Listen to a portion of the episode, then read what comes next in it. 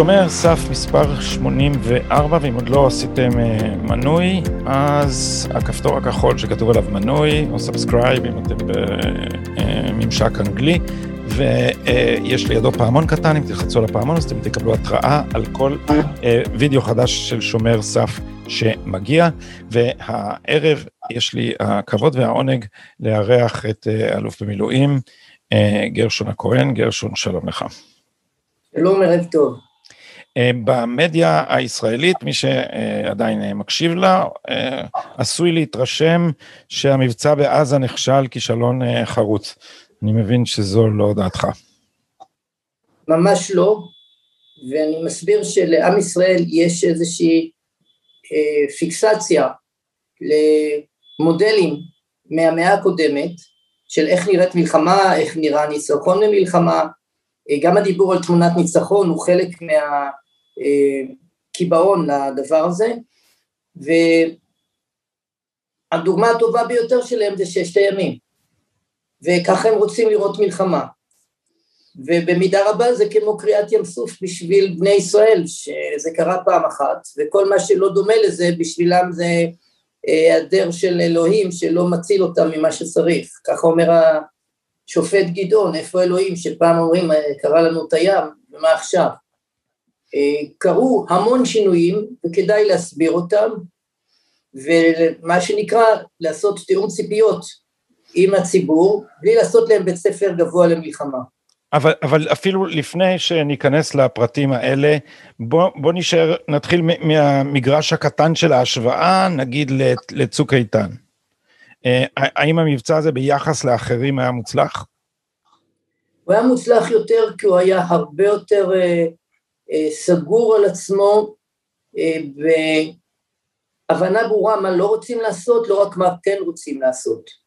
צוק איתן התחיל כסבב של חילופי מהלומות אש, לא הייתה כוונה הכרחית להמשיך אותו למבצע קרקעי, מי שהיה אז רמטכ"ל, בני גנץ, שנתיים קודם הוביל את מבצע עמוד ענן, וציפה שמה שיקרה לו יהיה משהו של עוד סוג של עמוד ענן. זאת אומרת, שבוע מהלומות, ואחרי זה סוג של הפסקת אש עם הבנות ויציבות אה, פחות או יותר. למה זה נגרר? מתוך ההלם שנוצר עם יציאת אה, לוחמי נוח'בה של, של חמאס מהמנהרות, הלחץ שחוללו אנשים, ביניהם בנט, על איום המנהרות, והרצון של uh, המערכת לקחת את הדבר הזה ולטפל בו. וכך צה"ל בעצם נכנס לצוק איתן עם הערכה אחת של שבוע וחצי שהייתה חילופי מהלומות, עבר למערכה שנייה לשלילת המנהרות התקפיות עם כוחות יבשה, כשהוא סיים את הפעולה הזאת, הוא יצא החוצה, ואז האש נמשכה, והייתה מערכה שלישית של חילופי מהלומות בעצימות אחרת, כולל הפלת מגדלים, ששם נמצאה הנוסחה להגעה להפסקת אש. זאת אומרת, בצוק איתן ראינו שלוש מערכות, וזה לא שלושה שלבים, זה שלוש מערכות. אה, אם רוצים, אני אסביר אחרי זה את ההבדל הגדול בין שלושה שלבים לשלוש מערכות, זה תפיסת יסוד בתפיסת המערכה הרוסית. והמקום שלנו... כן, תגיד על זה כמה מילים. אני, אני אגיד תכף, במקום שאנחנו היינו עכשיו, אה, עם מה שעבר עלינו בשבועיים האחרונים, הייתה מערכה אחת. אה, היה לה היגיון, עם הבנה מה לא מנסים להשיג, ועם הבנה מה כן מנסים להשיג. וגם פה המילה מהלומה מסייעת מאוד להבין מה מנסים להשיג, ועכשיו ניגש לעניין של למה צוק איתן היה שלוש מערכות. ורק כשנחזור אחר כך למה השיגו במבצע הזה, שזה כן, כן, כן, הדבר שאני רוצה לשים במרכז. אני מתכנן בניית גשר, אה, או בניית פרויקט הנדסי אחר, אני מתכנן אותו מהסוף להתחלה, זאת אומרת, אני יודע לאן אני רוצה להגיע בסוף, ואין אה, מהנדס אחראי שניגש לעבודה הזאת עם הבנה שהוא עושה שלב ראשון, ואחרי זה נראה מה יתפתח. זה נראה רשלנות, בריחה מאחריות. ארכבי קרא לזה, וכך הוא האשים את בר כוכבא, בנה חצי גשר על פני תהום. אתה לא בונה חצי גשר, ואחרי זה מצפה שמשהו ישתנה. משהו ישתבש אולי, או משהו ישתנה במרחק בין אגדות, ופתאום זה יהיה מספיק. הרוסים מבינים, ואני איתם, בן גוריון היה איתם, בן גוריון חשב רוסית, כלכלה ומלחמה הם תופעות אנושיות. ככאלה הן לא דומות לפעולה הנדסית. כלכלה לדוגמה, כשאני מתחיל פעילות בתחום הכלכלי, השוק משתנה. מאותו רגע שנכנסתי עם פעולה אקטיבית, נוצרת התהוות של מערכת חדשה. פעולה הנדסית, אני חייב לקחת את הנתונים, להתייחס אליהם, לתכנן אה, ולראות את הכל הולך מראשית עד אחרית, מה שנקרא במודל העיקרי, שכך מיוחס לאלוהים, סוף מעשה במחשבה תחילה. במודל הכלכלי, ובטח מלחמה, כמודלים ששמה יש פעילות אנושית, לא פעם קורה דבר אחר, בדיוק הפוך, סוף מחשבה במעשה תחילה. זאת אומרת, אתה מתחיל לפעול מתוך ידיעה שהפעולה תגרום להתהוות מחודשת של המערכת. ואז אם המערכת מתחדשת ונוצרות אה, נסיבות חדשות, מי שממשיך עם התוכנית הראשונית פשוט מפסיק להיות רלוונטי, כי כל צעד נוסף שהוא עושה, המערכת משתנה, והתוכנית הראשונית, אה, ממשיכים בה, היא מובילה לאבדון. הרוסים את הדבר הזה פתרו ברעיון של מערכה ורצף מערכות.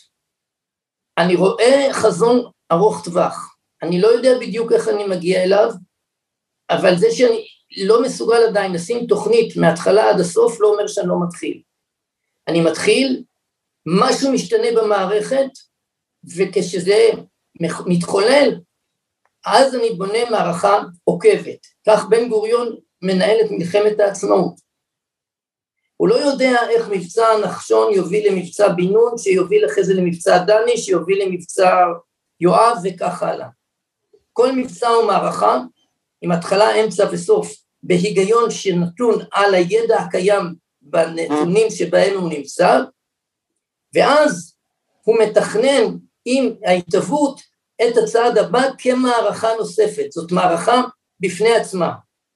מבחינה זאת, אם מסתכלים על, אני חוזר על המקום שבו אנחנו מדברים, על אה, שומרי החומות, המבצע הזה היה מערכה אחת, שההיגיון שלה היה סגור על עצמו מראש, וההישגים היו מתאימים להיגיון ולא ציפו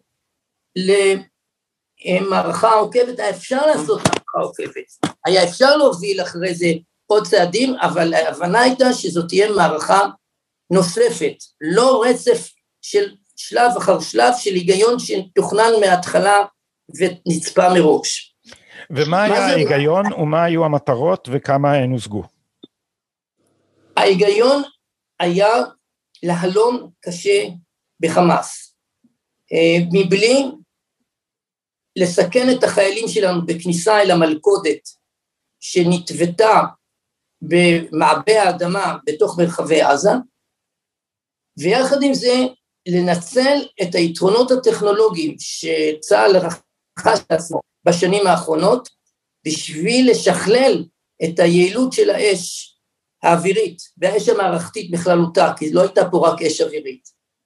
ומבחינה זאת, מה שצה"ל עשה, הוא היה הישג גדול מאוד דווקא בגלל הרעיון היחסית צנוע.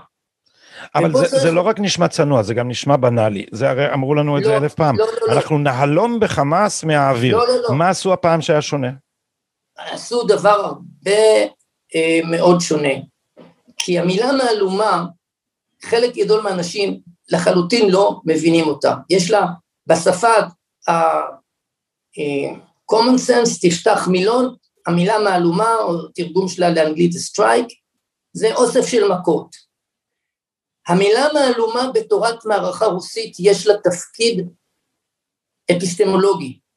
מה שהדבר הזה אומר, אני יוצר מהלומה במקום שאין לי ידע לצאת למתקפה. כדי לצאת למתקפה אני חייב סוג של ידיעה ברורה לאן אני שואף, end state. האם כשאין לי את היכולת הזאת בתנאי הידע להגיע לסיום של משהו שרצוי לי, אני משותק בפסיביות ולא עושה כלום או שאני עושה משהו? סוג של כמו הלוואת גישור, המהלומה היא הלוואת גישור אפיסטמולוגית. מה שהיא אומרת, אתה עדיין לא יודע איך אתה אה, הולך לטפל בעניין הזה בלונגרם, אתה עדיין לא יודע אם אתה כובש או לא כובש, אם אתה כובש מה אתה עושה עם זה אחרי זה, אבל בשלב ראשון אתה אקטיבי. המהלומה היא אקטיביות יעילה שמשמרת יוזמה גם בהיעדר ידע, והיא לא רק באה לחפות על היעדר ידע של לאן רוצים להגיע בסוף, היא אומרת זה בסדר שאתה עדיין לא יודע לאן אתה רוצה להגיע בסוף, תיצור משהו שהוא אקטיבי, הוא יחולל משהו, השתנות תנאי הסביבה, עליו תיצור, תיצור את ההבנה למערכה חדשה. עכשיו, מה היה פה חדש? המהלומה בסוף היא לא רק רעיון של לעשות להם וואו, היא רעיון שצריך להיות מאוד ממוקד, מאוד אפקטיבי, ולצה"ל נוצרו יכולות חדשות, אה, שנובעות משילוב של אלקטרוניקה, מחשבים, אה, יכולות עיבוד נתונים אה, בעולם הביג דאטה, שיכול להביא פצצות למטרה במקום שבעבר לא היה ניתן לעשות את זה. ופה צריך להסביר מה צה"ל עשה במהלומות שלו על חמאס. קודם כל בממד הראשוני, צריך לראות את זה בשתי אה, פאזות, הפאזה הראשונה היא פאזה הגנתית. ההישגים בהגנה הם בהחלט ראויים אה, לציון, וראוי לתת עליהם את הדעת, וכדאי לציין שצה"ל בעבר די הזניח את אה, המערכה ההגנתית או המגננתית. אה, וזה, וזה מתייחס בעיקר לכיפת ברזל. לא רק, תכף אני אסביר, לא רק. תפיסת הביטחון של בן גוריון עם הרצון להעביר את המלחמה מיידית לשטח האויב לא רק הייתה עניין של יוזמה התקפית של חיילים שרצו מיד, אה, חיילים זה אומר גם מפקדים, לצאת ולכבוש, גם היה להם סוג של תכלית ברורה את מה לכבוש, את ירושלים, את יהודה ושומרון, אה, היה להם תוכנית גם לכבוש את הליטני, זאת אומרת את לבנון עד הליטני, הייתה להם תפיסה, החל מסיום מלחמת העצמאות, שהפרויקט לא הושלם, ומחכים למלחמה נוספת, זאת אומרת העברת המלחמה לשטח האויב באה לעשות מועד ב' למה שלא הסתיים במועד א' של 1948. וכך היו התוכניות המבצעיות החל מ-1953, ודוב תמרי, תת-אלוף דוב תמרי חקר את זה וכתב על זה לא מעט. זאת אומרת, כשמגיעה מלחמת ששת הימים ומממשים את רעיון העברת, העברת הלחימה לשטח האויב, יש תכליות ברמה הלאומית מאוד ברורות. כובשים את ירושלים לא בגלל שיש שם רקטות שצריך להשמיד אותם, או אויב שצריך להשמיד אותו, אלא בגלל שהיא שם, כי זה מקום, את המקום אנחנו רוצים. זה הבדל גדול מאשר לכבוש את סג'איה, שאם כובשים אותה, כובשים אותה לא בגלל שיש לנו עניין בסג'איה, אלא בגלל מה שיש שם, אם זה לוחמי חמאס שצריך להרוג אותם, או רקטות שצריך לחסל אותם, או מערכת מפקדות שצריך לטפל בהן, זה ממש שונה. אבל אני חוזר אל העניין של מה זה אומר מבחינת מה שתכננו ולמה זה היה כל כך חשוב, קודם כל השלב ההגנתי. חלק מהכישלון של מלחמת יום כיפור נבע מזה שצה"ל לא התאמן בהגנה וכמעט לא היו לו תוכניות הגנה והוא כשל במערכה המגננתית גם אה, אל מול צבא מצרים וגם אל מול צבא סוריה. קרב הגנה הוא עולם מורכב בפני עצמו ומחייב תוכנית. אחד הדברים שהרמטכ"ל היום מבין, הוא הבין את זה עוד כשהוא היה אלוף פיקוד צפון, שהאויבים שלנו מחייבים אותנו לקחת במלוא הרצינות את קרב ההגנה. ולמה? כי זה לא רק הרקטות שעפות אלינו, זה גם כוחות קומנדו של חמאס, כמו של חיזבאללה, שמיועדים להגיח מתוך המנהרות ומעל הגדר ולתקוף יישובים, קיבוצים בעוטף עזה, אפשרויות שלהם לחדור ולעלות גם על רכבים ולהגיע גם לבאר שבע ולערים אחרות, זה פעולה מהלומתית שלהם שצריך להתגונן בפניה. לעם ישראל לא קל להכיל כיבוש של קיבוץ, גם אם אחרי זה תהיה התקפת נגד שתהדוף אותם. זאת אומרת, מה שהבין הרמטכ"ל עוד כשהוא היה אלוף פיקוד צפון, שאל מול תפיסת המלחמה של האויב, צה"ל חייב להשקיע הרבה יותר בתשומות, זאת אומרת במשאבים, בכוחות עילית בהגנה. אם בעבר התפיסה הייתה שאת ההגנה על היישובים והנכסים שלנו יעשו כוחות דרג ב', הגנה מרחבית, על מנת לאפשר לכוח המחץ לפרוץ מיידית להתקפה, אחד השינויים זה שהרמטכ"ל ממש מקצה כוחות באיכות ליגה א' למערכה ההגנתית. וזה שינוי גדול.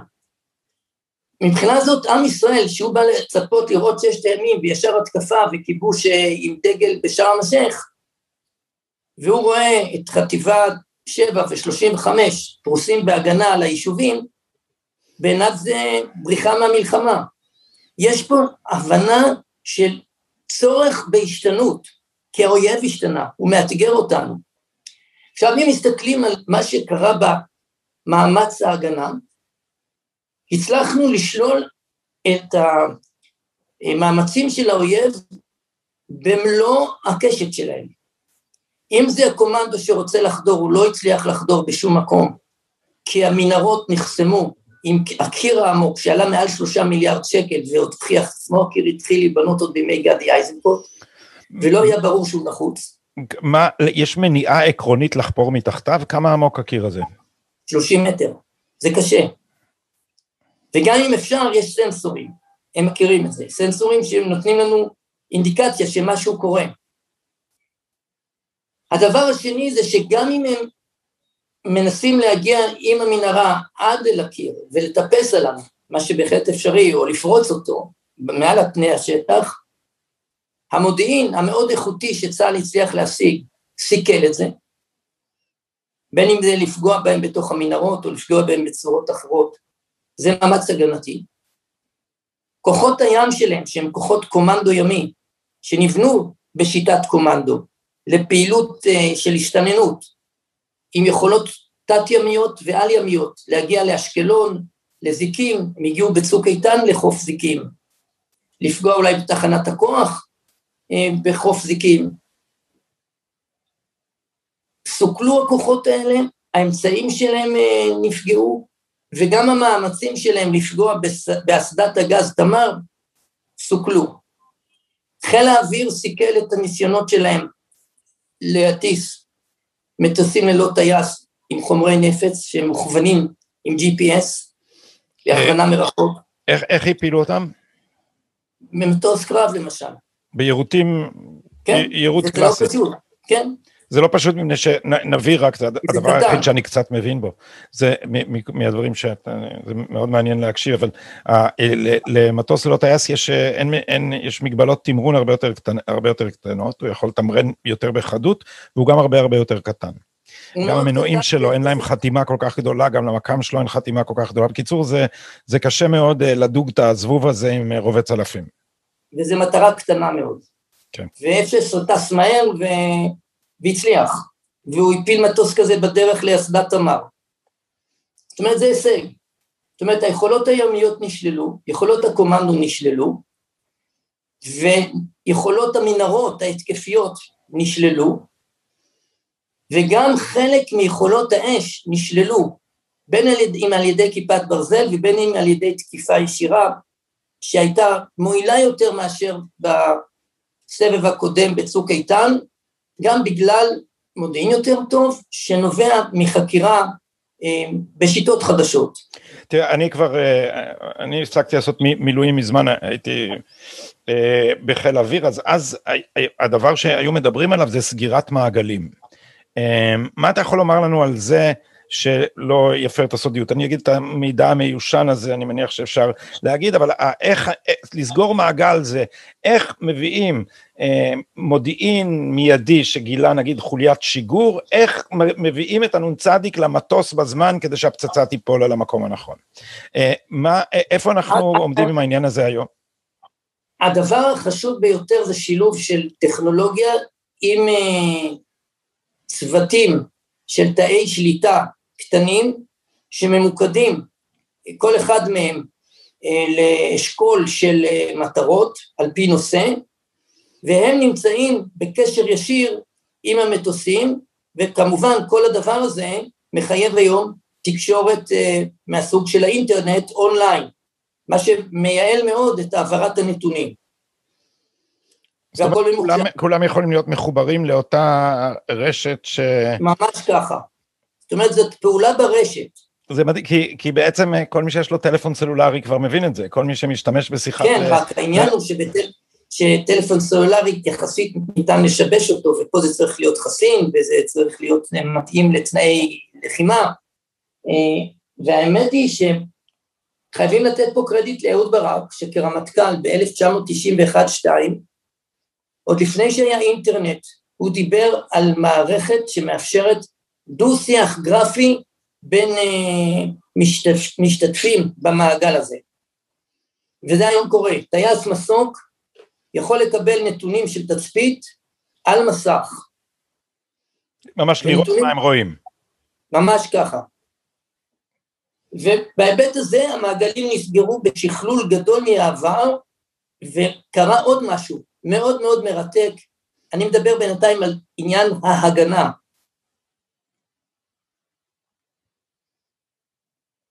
עצם שלילת מה שהצגתי כאן עכשיו, של יכולות הירי הרקטי בהיקפים כאלה שרק עשרה אחוז ממה שהם יראו אולי הצליח להגיע למטרה, אה, שלילת מנהרות התקפיות, שלילת כוחות ימיים, כל זה ביחד יוצר איזושהי תודעה של חסימה מערכתית מבחינתם. זאת אומרת, הם מנסים את זה ומנסים את זה ומנסים את זה והכל חסום.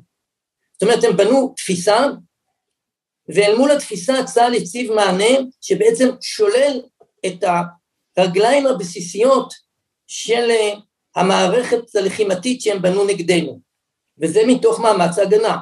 מה שצריך להגיד זה שגם כיפת ברזל לא מובן מאליו, זה לא רק המהנדסים של כיפת ברזל שבנו כלי מעולה, זה גם חיל אוויר ששכלל את שיטות העבודה, הצמיד סוללות, אה, ואפילו הדבר הכי בסיסי שהוא אפילו, שהוא לא סוד, הרי כמו בחי"ר, אתה יורה, נגמרת לך מחסנית, מה אתה עושה? צריך להחליף. בזמן הזה כדאי שמישהו אחר יהיה עם נשק טעון.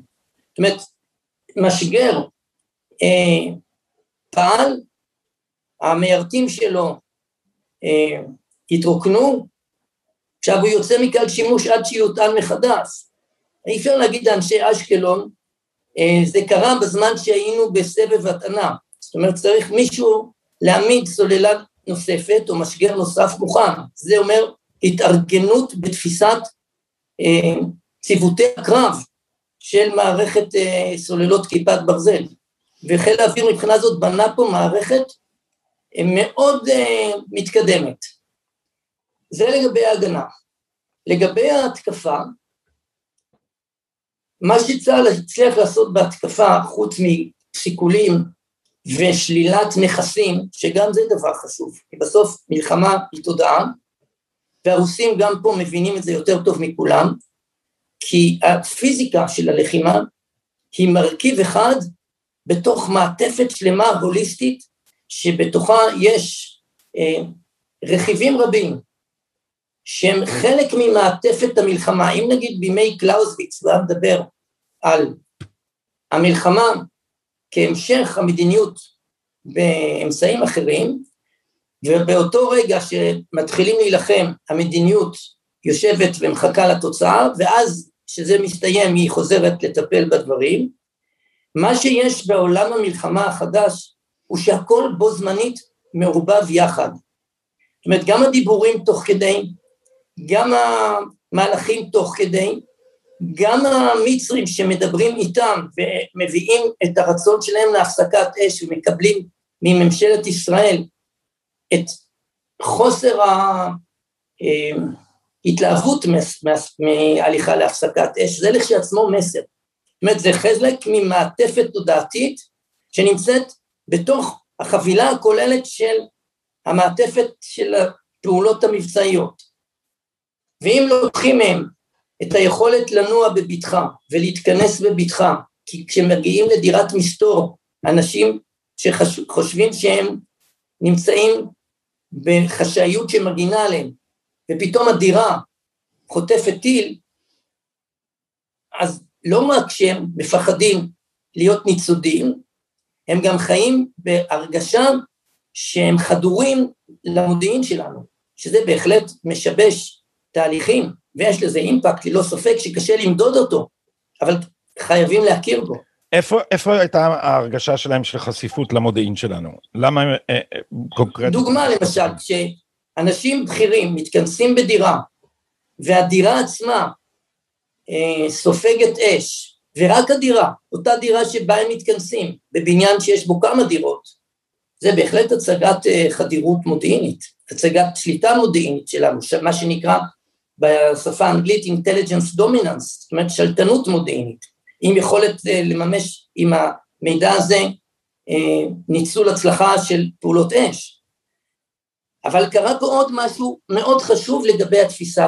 אם דיברנו על שלילת מערכת ההתקפה שלהם נגדנו וחסימתה, שללנו במידה מסוימת גם את תפיסת הלחימה שלהם לקרב ההגנה. מערכת המנהרות שהם בנו, יש לה שלוש פונקציות. האחת, התקפיות, מה שניסינו לשלול בצוק איתן, זאת אומרת לחדור לשטח שלנו. השנייה, אה, הגנה בתוך התת קרקע מפני הפצצות הישראליות, והשלישית זה בעצם לייצר אה, ממד נוסף של עיר תחתית, שהופך את ההתקדמות של כוחותינו מעל השטח לכזו שאיננה רלוונטית ביחס למה שקורה מתחת לפני השטח. אם נגיד במלחמת ששת הימים חודר כוח שריון לעזה או לאל-עריש, מאחוריו נקי.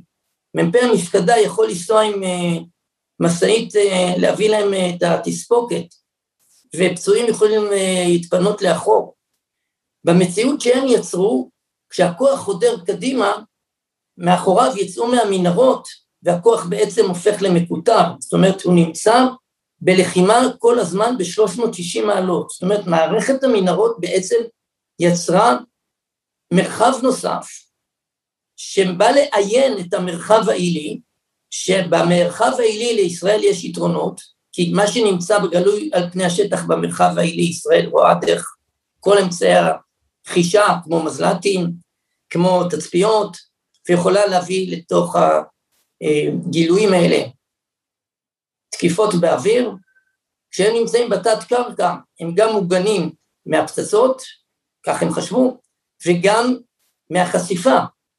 זאת אומרת, מה שצה"ל הראה בתקיפות המאוד מדויקות, זה יכולת חשיפה למשהו שהיה אמור להיות בלתי נחשף, ודיוק, עם פצצות שמגיעות גם לעומק השטח, לעומק התת-קרקע, זאת אומרת, התת-קרקע שהיה אמור להיות גם ללא חשיפה וגם מוגן, אה, לפחות תודעתית, התחיל להיות מוטל בספק כמקום המוגן, מקום מבצרם.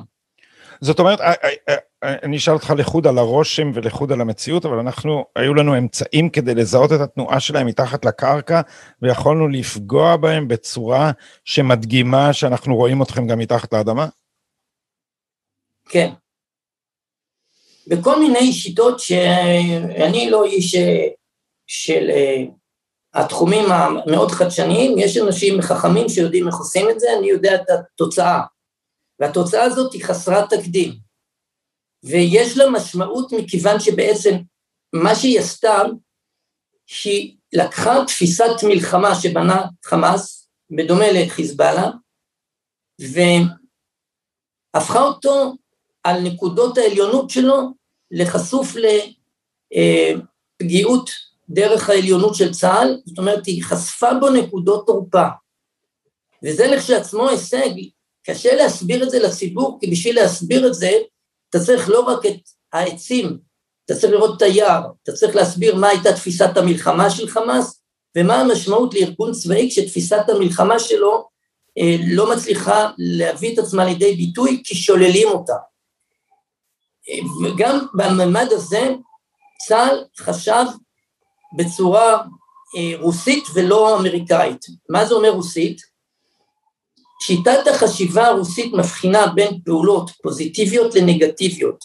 שלילת יכולות זה נגטיבי, זאת אומרת אני לא בא לנצח על ידי זה שאני כובש את הרחוב הראשי בעזה ושם שם דגל ונוכח שם, אלא על ידי זה שאני קודם כל מכה היכולות של האויב, שולל ממנו את מה שהוא חשב שיש בידיו כנכסים, ועל זה אני יכול אחרי זה ליצור מערכה נוספת אם תתבקש מערכה נוספת. זאת אומרת, הגישה הזאת אומרת, עשיתי משהו, רכשתי ידע מסוים, על הפעולה הזאת אני צריך להתבונן כדי למצות את הידע החדש שיש לי על ההתהוות שהמערכת הזאת חוללת לי, ואז על זה צריך לייצר מערכה חדשה. זאת אומרת, על זה היום צה"ל צריך לתכנן אה, תכנון מחודש, אחרי שהוא עשה את זה, איך תיראה נקודת הפתיחה של המערכה הבאה.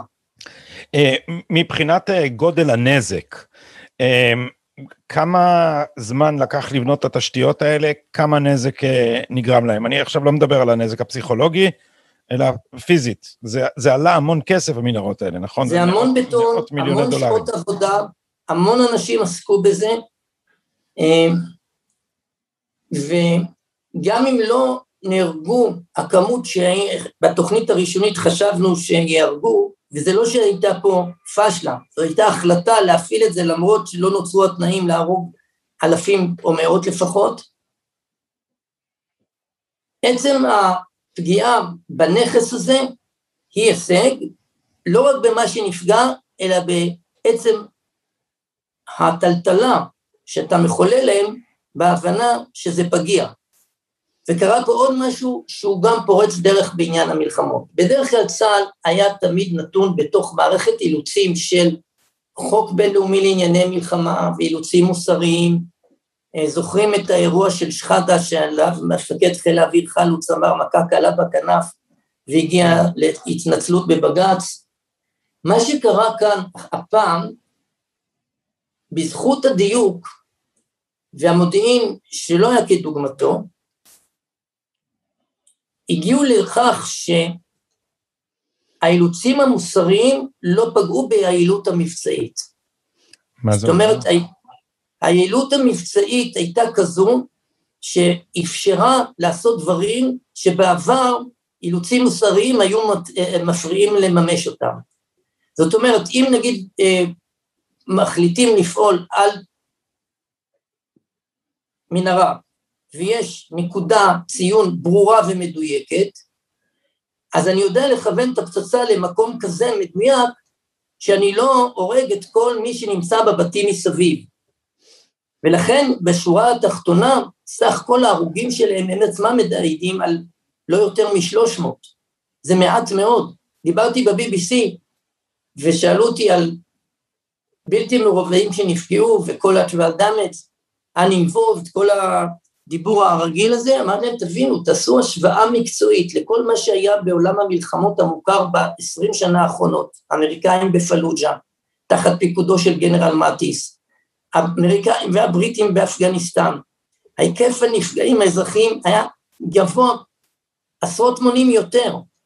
מבחינה זאת, אה, אם יזמינו אותנו לאיזושהי ועדת התבוננות, חקירה או משהו כזה, הנתונים מדברים בעד עצמם, גם פגיעה במגדל, שהוא נכס לא רק בממד הכלכלי, אלא יהיו בו בכל אחד מהמגדלים נכסים מבצעיים של חמאס, כדי לוודא שכשהמגדל קורס לא נפגעים אנשים, צריך לא רק להוציא את האנשים מהמגדל, צריך גם להוציא אנשים מהשכונה מסביב, והדבר הזה נעשה בפינצטה. אני חושב שזה חסר תקדים בתולדות המלחמות, ואת הדבר הזה הם מבינים. זאת אומרת, הם מבינים מה צה"ל עשה פה, ומבחינה זאת, עצם זה שלא נהרגו הרבה אנשים, זה הישג מבצעי. אתה חושב שזה אומר שהם לאבא ילמדו לקח ויצופפו יותר גני ילדים מסביב לטילים שלהם? הכל יכול להיות. אה, הרי שום דבר אף פעם לא נגמר, ואיך אומרים, זה לא נגמר עד שזה נגמר, פה זה לא נגמר. כי זה open-ended.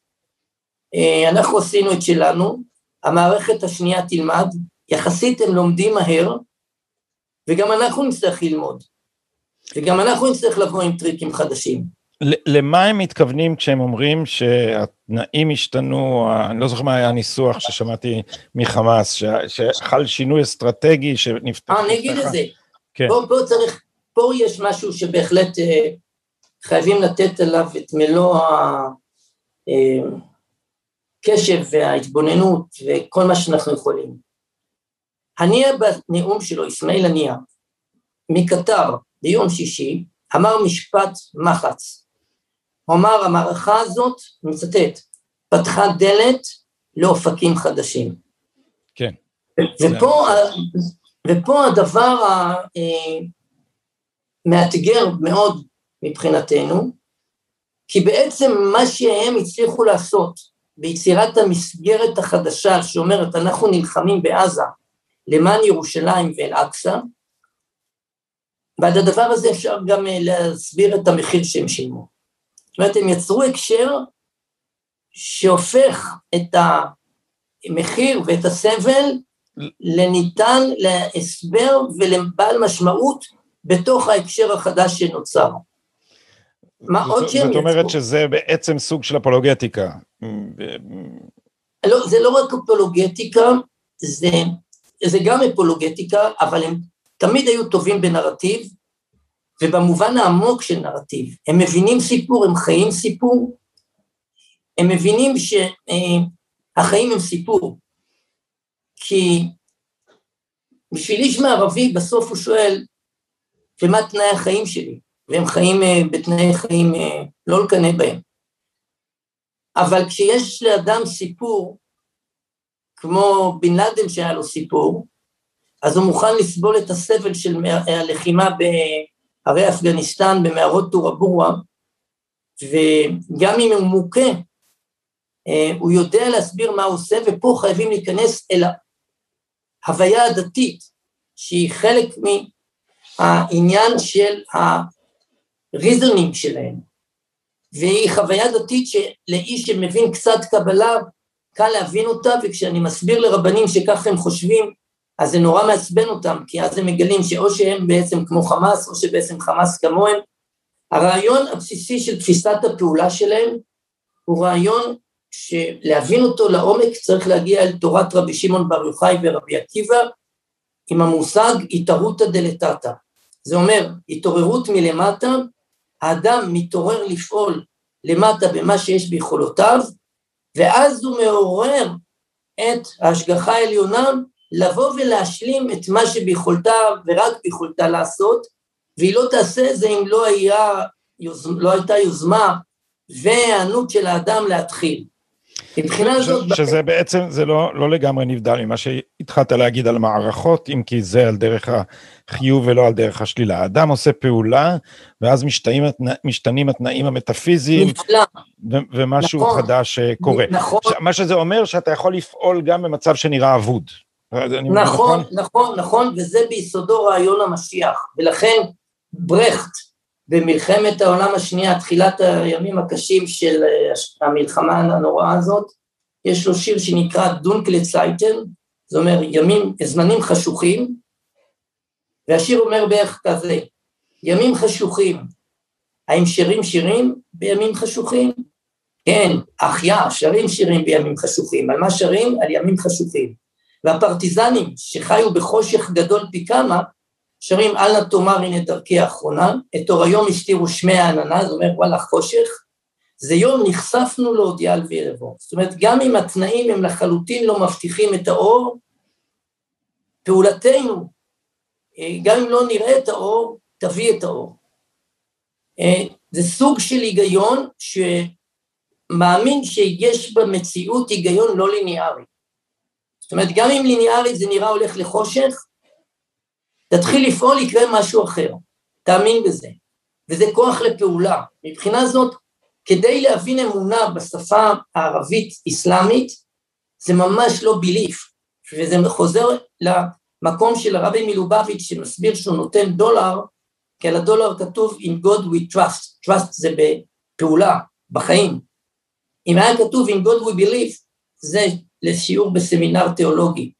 זאת אומרת, התרגום של אמונה, גם בתנ"ך, הוא ממש לא אה, מה שיש בפילוסופיה האפלטונית והלאה עד אה, הנצרות וימינו, של איזשהו סוג של סטטוס אפיסטמולוגי, ממש לא, זה קטע ששייך לקבלת החלטות וליכולת הפעולה.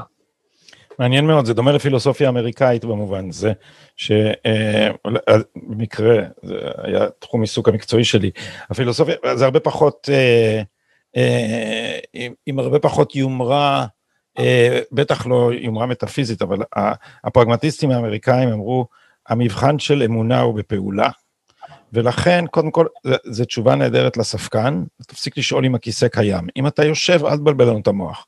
זאת אומרת, אנחנו שואלים מהו, אבל, אבל זה הגרסה, זה גרסה, זה גרסה ריאליסטית של התפיסה הזאת, כן. ואתה מציע גרסה שיש לה מימד אה, מעבר לריאליה. למה זה קשור למערכה הזאת? כי הם פועלים גם בתנאים שהפעולה שלהם, ב, ב, אה, על פי ההבנה שלנו לפחות, היא חסרת שחר? בדיוק, אני אסביר את זה ככה. אמ, נניח, זה, זה למשל פרופסור לניהול שהיה מלמד במב"ל, הוא פרופסור בעל שם, יצחק אדיג'ס, הוא מסביר כך, הגעת לתפקיד, אתה מנהל, תתמקד במשימות שיש להן סיכוי גבוה לביצוע. הוא אומר, אם נגיד אני רוצה להיות יותר גבוה, אין צ'אנס. אם אני רוצה להיות יותר רזה, יותר שמן, יש צ'אנס. אז במקום לנסות אה, לייחל להיות יותר גבוה ואין צ'אנס, עזוב את זה, תתמקד במה שאתה יכול.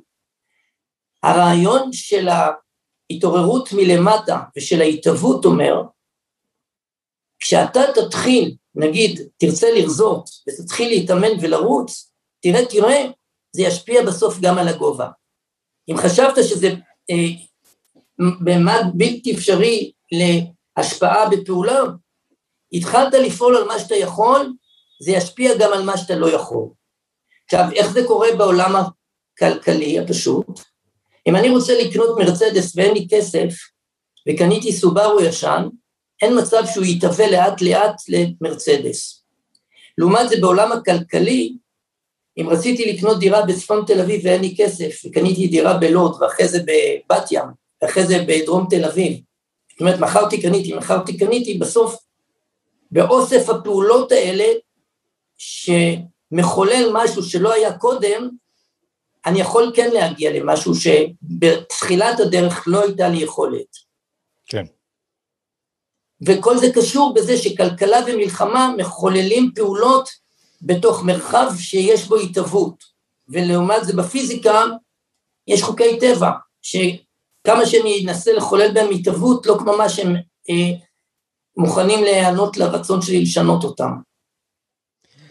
אז אה, איך זה השפיע קונקרטית על המערכה הזאת, או על תוצאותיה, או על, אה, או על מה שהם מדברים על ירושלים עכשיו כזה, גם היה, בעוד אנחנו מדברים, נדמה לי שנגמר תוך כדי שיחתנו נאום של נסראללה, שאמר גם הוא, על פי הדיווחים שהגיעו מראשיתו, שעכשיו ירושלים תהפוך למוקד כל המערכות וזה וזה, אה, והצטרף לנרטיב של חמאס שאתה אומר שהוא תולדת הכישלון.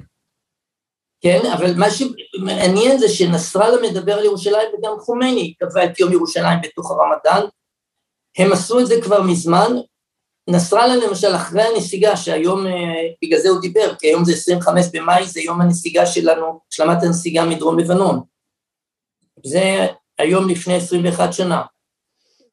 אה, וכשהוא התחיל את הלחימה בחוות שבא, אחרי שהושלמה הנסיגה וישראל קיבלה תעודת אה, יושר מהאו"ם שהיא מילאה את ההחלטה 425 לנסיגה לקו הגבול הבינלאומי, הוא מצא את העילה לחיכוך ולחימה בהר דוב, מה שהוא קורא חוות שבא, והוא אמר, אנחנו בחוות שבא נלחמים על שערי ירושלים. בעיניים ישראליות, ישראליות ריאליסטיות, 200 קילומטר מרחק בין חוות שבא לשערי ירושלים. מה שהוא אומר לנו בשפה של מה שדיברנו עכשיו, זה כן, כן, יש 200 קילומטר מרחק, אני מתחיל במה שאני יכול, כאן יש לי תנאים ללחימה, ואני מקווה שמשהו יתחולל ויתהווה מהדבר הזה, שיביא לי משהו שלא בידיי אני יכול לחולל, אבל מתוך ההתרחשות הכוללת יקרה משהו עם פוטנציאל חדש, שיפתח לי מה שקורא אני אופק חדש לאפשרויות חדשות. אז, אז ריאליסט יגיד, אה, טוב שהם ימשיכו לפעול ככה, כי הם אה, ימשיכו להניח שיקרו איזה דברים מטאפיזיים שאנחנו יכולים להניח בסבירות גבוהה, שלא יקרו. האם אתה אומר שזה נותן להם כוח, אה, נגיד בתחום ההתמדה, או האם אתה אומר שהם, זה, זה ההסבר לכישלונותיהם המתמשכים? אם הם נכשלים זה בגללנו, ופה צריך לשאול את עצמנו מה הסיפור שלנו. כי אם אנחנו אה, נק, פשוט ניכנס לתוך התחום שלתוכו המערכה הזאת נכנסה, ונבין שבעצם, אם נרצה או לא נרצה, פעולותינו בירושלים הם בעצם אה, אינדיקציה למידת יכולתנו להיענות לאתגר שהם מזמינים אותנו להתמודד איתו. בעצם, אם ניקח את הדבר הפשוט, כמו האירוע של שייח' ג'ראח, לפני שבועיים חופש התמרון של מדינת ישראל ביחס לסוגיה הזאת היה רחב יותר מאשר עכשיו, מכיוון שעכשיו מה שלא יחליטו, וגם ההחלטה של בג"ץ לדחות את הדיון בשבועיים, ההחלטה של בג"ץ עכשיו לגבי מעמדם של הבתים האלה ומה עושים איתם, נמצאת בתוך הקשר חדש. מה שבעצם הגאונות של חמאס בסיפור הזה, הוא לשים עלינו את אותו frame of reference, מסגרת שהופכת את הסיפור של מרחב ההחלטה שלנו ומשמעויות הסיכון של ההחלטות שלנו וניהול הסיכונים שלנו, למחויב למערכת שיקולים חדשה. כן. אמ, אז אה, את השיחה על מערכת השיקולים החדשה אמ, אולי נפתח כשתוצאותיה יתחילו להתברר. אם היית צריך אה, לתת אה, כותרת לשיחתנו על, ה, על המבצע, אני לא אגיד לך משפט אחד, שני משפטים, אם היית צריך לכתוב לקסיקון ערך של פסקה אחת על המבצע הזה, מה היית אומר שזה העיקר? מערכה מבצעית משוכללת שהשיגה את ההישגים שהיא ביקשה להשיג, ובצידה אתגור אה, מאוד רציני ברמה האסטרטגית והתודעתית של האויבים שלנו ביצירת אה, מרחב איומים חדש בהקשר של אה, מה שנקרא אסטרטגיית קאסם סולימני, לסובב את מדינת ישראל בטבעת אש. אה, מעניין מאוד, כרגיל איתך. אה, אני מודה לך מאוד על השיחה הזאת, גרשון. אה, ואנחנו נתכנס מחדש, כי כל מי שמופיע אצלי בפודקאסט זה כמו, זה פרוגטוריום, זה לנצח, אתה תקוע אצלי בפודקאסט, ועונתית עכשיו אתה תצטרך לבוא, אין מה לעשות. אז, אז תודה לך ולילה טוב. תודה, תודה, ערב טוב. לילה טוב.